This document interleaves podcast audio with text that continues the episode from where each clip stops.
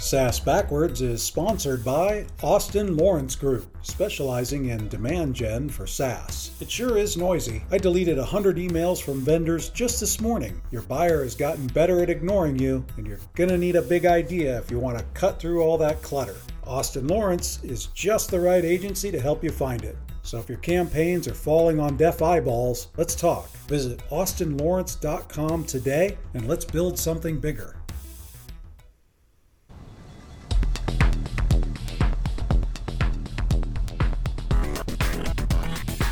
Welcome to the SaaS Backwards Podcast, where we reverse engineer the success of fast growing SaaS firms and explore strategies CMOs and CEOs are using to drive their businesses forward.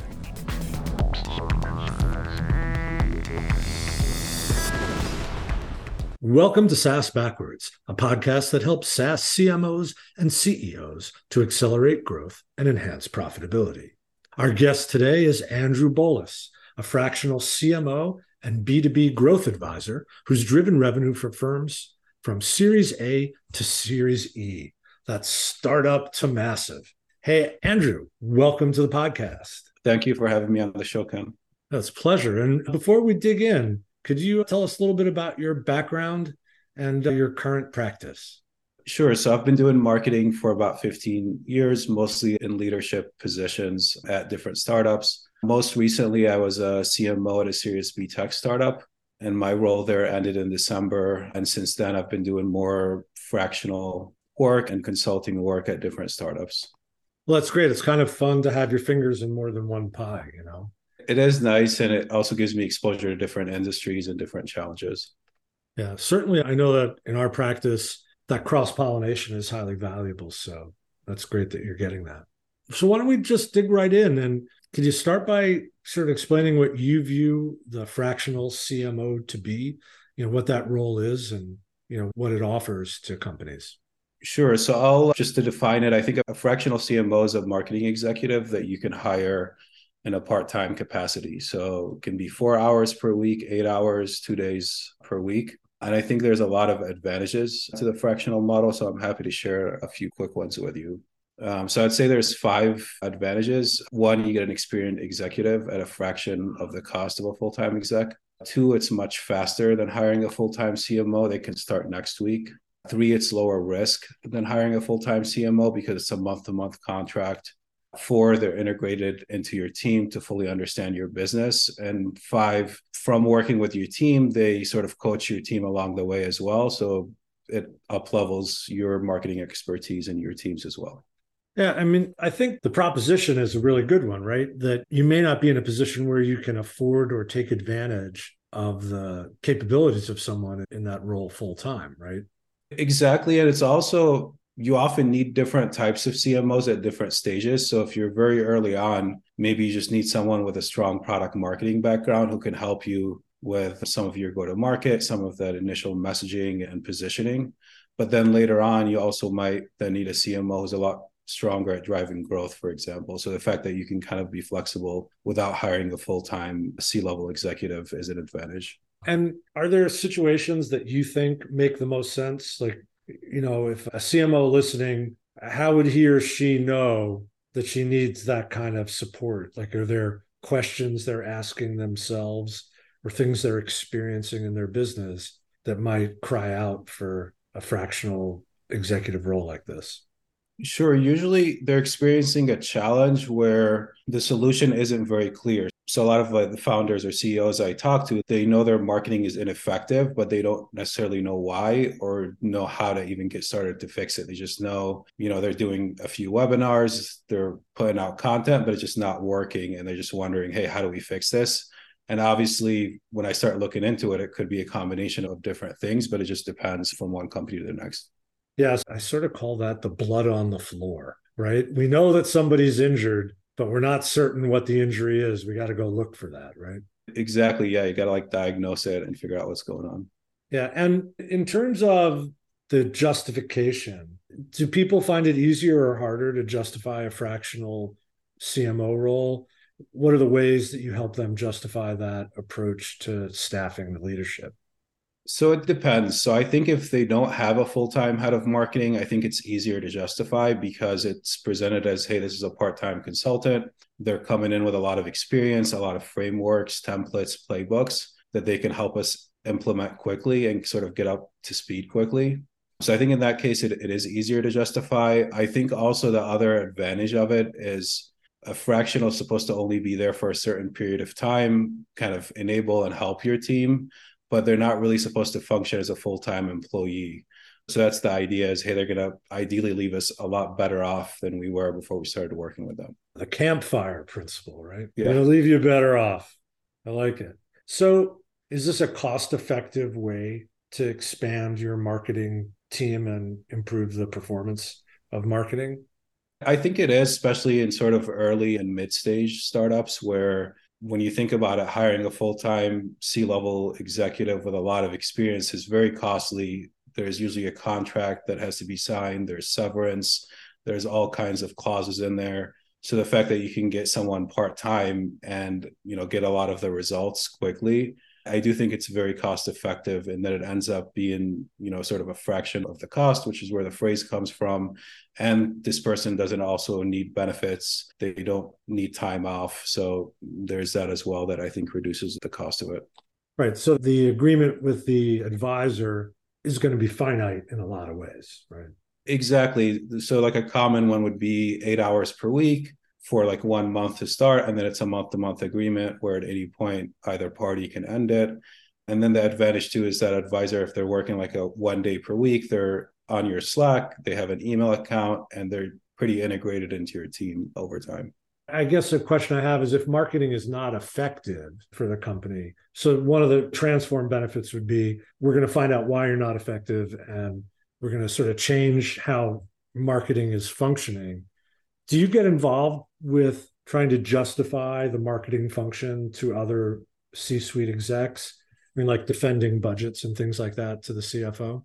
Yeah, I feel like if you're working in marketing, you're sort of constantly doing that in some way yeah. or the other. Because because I feel like a lot of the stereotypes are kind of set against you in the first place. So I don't even like to repeat some of the stereotypes because I feel like even just repeating them in a nonchalant way kind of strengthens ideas, which I kind of hate doing. So yeah, I think that's part of it. But from my perspective, to the other advantage I have is I've managed BDRs and SDRs in the past. So even when I help from a marketing perspective, it's not just, hey, I'm going to generate more leads for you or a lot of engagement. It's, hey, I'll get them all the way to like demo requests. And then I'm happy to even review some of your demo call recordings and even give you some advice if you need help with like discovery or running proper demos so at least that's kind of the advantage I bring to it, and that's kind of what I try to focus on when speaking with CEOs and CFOs. Yeah, I mean the CFO conversation. To be honest, as an agency executive, they're always very difficult. By the time I'm in the CFO's office, you know they've got the knife out. You know, we don't have a planning conversation. We have sort of a this is the result of the plan conversation. So, what's the key to success as a CMO or marketing leader in those CFO conversations? Is there some way you prepare for and preempt those conversations? Sure, there's a few ways. So, as a marketing leader, especially like when I was working full time, I actually prefer to own a pipeline number, as in, you know, marketing is responsible for this many opportunities, this many book demos, however you want to sort of think of it or measure it, there's different ways. And I know that puts sort of a target on my back in some ways, but it also gives me a lot more leverage with the CFO because then it's marketing and sales are both responsible for revenue. And it's no longer just marketing coming to the CFO with a wish list and the CFO even questioning, hey, like, why do we need to do that? Or what's marketing even doing? Do we need marketing? Because I just never want to have those conversations to sort of start with. So that's kind of the approach I take. And I'm happy to sort of dive deeper into even how I try to even structure like the marketing team and things like that. You know what? I really think that's awesome. You know, it sort of depowers the whole conversation, doesn't it? And actually transfers the power back to you, saying, Hey, I'll own a number. You know, give me my budget and I'll own a number. Otherwise, you know, I'll be happy to play in vanity metric land and we won't do much. Right. Exactly. And this is also why I even prefer to ideally manage the BDR SDR function because then I can own the full pipeline number and then the CRO owns the revenue number. And then it, the advantage is that is it forces alignment and it makes it so both the CMO and the CRO are equally responsible when either goals are achieved or missed. Yeah, I mean, I think there's a big movement, right, among a lot of the SaaS firms to move BDRs into marketing because it really is a market development function, right? You're trying to figure out who might be a prospect and when. And that's really not necessarily a sales function. It doesn't have to be. Exactly. And in my experience, too, that team is often one of the most neglected because their training enablement is almost very different than what you need to give to like a sales rep who's running demos and sort of trying to progress conversations into actual deals. So in my experience, that BDR SDR function is often just not getting the right training, the right tools, and even their knowledge is often not even up to date. So I think from a marketing perspective, marketing can add a lot of value there. Yeah, that's a big source of our conversations within Austin Lawrence are often about, you know, the BDR role, what they need to be prepared for to be successful, right? What are the ingredients of success? You know, training, education, you know, not just training on how to be better at smiling and dialing or social selling, but also business acumen, right? Conferring knowledge to them. So you have a 24 year old person calling a 54 year old person. They better be really good, you know? So it's definitely an issue.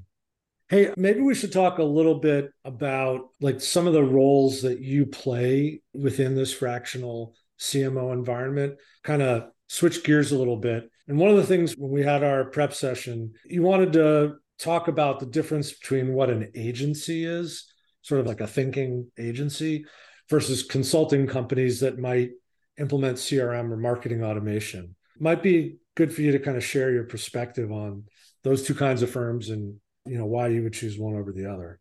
Sure. And I think those phrases are even tricky because now you have consulting sort of firms who I think sometimes acted as agencies, and then you do have agencies. I tend to find that they're more boutique or whatever that actually act like a consulting firm. So even those phrases I think are kind of intermixed. In my experience, where I've had like a bad agency experience, it's usually where the person who's selling me on the proposal is very experienced. But then once the contract is signed and the work starts, the team who's doing the work i find out is are sort of a lot more junior and those experienced people are not really involved in the work as much so it ends up feeling like a disconnect hey like you know the proposal made sense your rate made sense but the quality of the work just doesn't match what we were expecting so that's the big thing i try to look into now is even like if i'm interested in working with an agency is well who's going to be doing the work and I try to like at least look into their experience and if I can even talk with them before signing the contract, that's ideal. But you know, it's not always a possibility. But I know with smaller agencies, they'll sometimes give you that flexibility. Yeah, so we call that selling with the A team and servicing with the Z team. yeah, you don't even get the B team. I mean, that's a big problem, you know, in a boutique agency, which would describe us. There's a lot of gravity around me and maybe one or two of my senior people and we sort of make the magic happen. We can't do all the work, but you certainly want to know that the strategy is going to be guided by, if not built by, that senior team, right? Exactly. And I think, you know, someone with your experience just adds a lot of credibility then to the agency. And because it's boutique too, you guys can generally deliver much higher quality work. When you're at a bigger agency, they're often just looking at you as I don't know, I guess a line on their balance sheet. How much is this, you know, company bringing in? How much is it costing us? And how can we keep margins, I guess, higher or whatever it is? Or how can we upsell them and, and sort of like make it so that we're always around? Putting you in the machine, man. Yeah, exactly. I think that's what it feels like with the larger agencies. There's no doubt about it. I mean, they're built like big law firms, right? So it's a professional services model, and you know, the senior creative team, you know, those people are billing three, four, five hundred dollars an hour like their attorneys, and we like to do that too. We just don't bill quite as much. But you're more important at a boutique, right? So there's always fit. You always want to be in the right home. But there are firms, you know, we've seen it. You know, we're a HubSpot partner, and we've seen a lot of like design firms or they were Salesforce implementers. Now they're also HubSpot implementers. They're a very different beast than an agency, right? That can be a strategic partner to a CMO. Exactly. And I think that's what it comes down to is like what's the nature sort of a relationship and what are you hoping to get out of the relationship? And is it like kind of a one-time project? Or is it an ongoing relationship where you're hoping that sort of the agency, you know, sticks around and helps you grow as well? So we touched on this a little bit, but what other kind of guideposts do you use? Like, what's your playbook for choosing an agency? Sure. So there's sort of four things I think about, like expertise.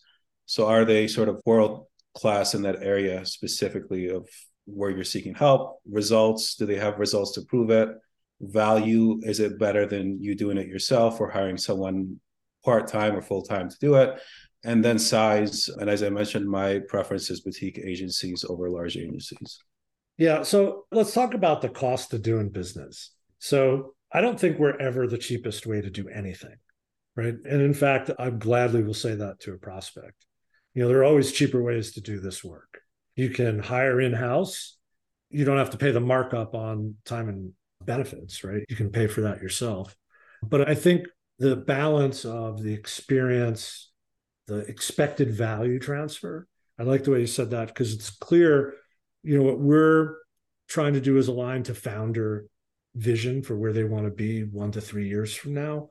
And, you know, if the founder vision is an exit, you know, driving toward the event, the liquidity event, is a gigantic value transfer. And I think that's one of our specialties. And we're trying to figure out how to make that compelling to people. So if you have any big ideas, I'd love it. You know, like we've probably had more than a billion dollars in exits. I think that's the number in an old capabilities presentation. But you know, my exit in two years from now is not your historical exit. So we're trying to figure out how to message that a little bit. Yeah, and that's why I like to use the word value instead of cost because I think cost it already sounds like a negative. Like it already sounds like money coming out of their company going to the agency. Whereas, you know, I think value gives you a lot more room sort of play around and kind of better express what you can add. Sure. I mean, I think like uh, one of the propositions we talk about is time to accomplishment, right? With an experienced team, if you got the right team, you're not waiting six to nine months for them to figure it out. Exactly. And also, like, if you're in a competitive space, I think a lot of founders don't realize this. Like, if you waste time working with the wrong partner or agency, sometimes you cannot grab that market share back once you sort of lose it or sort of you lose your lead. Like, if you fall too far behind, it might be sort of too late and, you know, you might have to just close shop at some point. So I think that's the other part of it is you just, you don't have an unlimited amount of time or opportunities to sort of drive growth. Yeah, especially if you've taken investor money recently, right? The next thing that starts happening is they click the stopwatch. And it's like, how much time is it going to take for you to make good on your promises? So I think that's a big value of hiring experienced people inside as well as, you know, your partners. That was actually helpful to me. I'm going to be using some of that stuff. So thanks, Andrew. Sure. That was pretty awesome. Hey, let's get contemporary I want to talk about ChatGPT because I have some very strong feelings about it, but I want to know what your current thinking is on it and how you might be recommending clients take advantage of this technology. Sure. So I think if you're not learning how to use ChatGPT, I think you'll eventually fall behind. Like an analogy I heard recently that made sense is you'd be like a finance person who just doesn't know how to use Excel. Like it would just be very difficult for you, I think, to keep up that's sort of my latest thinking behind it. You know, I think there is still time to obviously learn it and it's not going to transition right away. But I think you should be actively thinking about how to learn it specifically for your job function or industry. Yeah, I think that's a really good perspective. You know, I have a few thoughts, and this is the first time I'm airing them publicly. So welcome your feedback. First of all, I think that you're right. You have to know how to use it. It's a lot like when desktop publishing first came out, though desktop publishing didn't make everybody a great designer. And I don't think ChatGPT is going to make everybody a great marketer or a great copywriter. And a lot of what I see on social media today is, you know, almost everybody is now an instant expert on how to prompt this technology to churn out content. And one of my concerns is that the whole setup is that it's basically reusing existing content maybe in novel ways, but there's not a new idea in there. And I think the proposition of marketing people like us is that we're going to be bringing some new ideas to market, new ways of communicating. So maybe we have to set expectations among our C suite peers as to what can and can't be accomplished with a tool like this. Exactly. And I think it's also a mistake to think that you know, just because Chat GPT can output a blog post or like a LinkedIn post or even a Twitter thread that it's going to be like any good. Basically, some of the best prompts or models I've seen require you feeding chat gpt a lot of like what you think is great content and then almost asking it to use like a similar style to even output something decent. But even something like that there's so much work that has to go into the prompt because you're almost training it over time. So i think that's going to be the sort of the evolution of it that you're going to have to almost train it individually with your content your brand guidelines your whatever unique voice to ideally get it to you know output anything decent that you can use. Yeah it's interesting. One fun thing people might want to try is asking it to create the content in the style of a favorite author or a favorite subject matter expert i've actually had it write haiku which was kind of fun but i also had it write a blog post in the style of one of my favorite authors a guy named kurt vonnegut and it sort of did it it's able to pick up styles of great copywriters. So if you have a favorite copywriter like David Ogilvy or I think it's John Carlton, it'll actually pick up those kind of styles. But still, you're right. You have to do a lot of work to set this machine up for some success, and then you better edit it and make sure it's accurate. So I think that was fun to just sort of put that out there. I think that's a conversation people want to hear about. And maybe to land our episode, I think I told you my new favorite question I'd like to ask all my CMO guests is uh, looking back on recent stuff in your career, what would you do differently? And try and give us a little bit of insight into like what the situation was, the decision you made, and why you might do things differently. Sure. So I think one of the best decisions I made was in early December. So about four months ago, I started regularly posting and engaging on LinkedIn and just learning how building organic reach and engagement on LinkedIn works. I wish I would have started doing that sooner, like, you know, three, four, five years ago, because basically the results I'm seeing have been pretty impressive, whether I'm reaching out to people, like just getting more responses. Once in a while, I get sort of inbounds. When I'm doing discovery type calls, prospects are actually excited to talk to me just because they've seen my posts. And they bring them up. And then even with current clients, I feel like it helps retain clients because they're seeing your posts and you're staying top of mind. So it's one of those things that I think is, you know, not that hard to learn, but you know, I wish I would have done it a while back.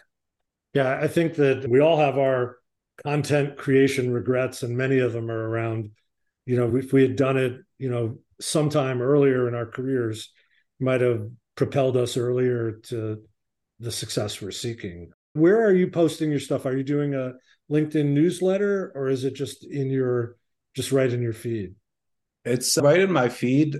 And where I've seen the most success is also like engaging with other people who cover similar topics. So if I'm going to be writing about growth marketing, engaging with other growth marketers, like by commenting on their posts helps my posts get more traction. So just from doing that over the last few months, now when i typically post like an average post gets about you know 50 likes like 30 comments or so and, and a lot of that has just been sort of from engaging with other people's posts so i think that's the key to it i think it's not to think of linkedin as like a you know a channel where you're going to post company announcements and upcoming events and that kind of stuff it's more to think of it as kind of an engagement and sort of a back and forth channel so maybe a little bit of community building as opposed to just barfing up your content. Exactly. Community building and also how you can support others because the more you support others, the more they'll engage with your content and sort of support you back.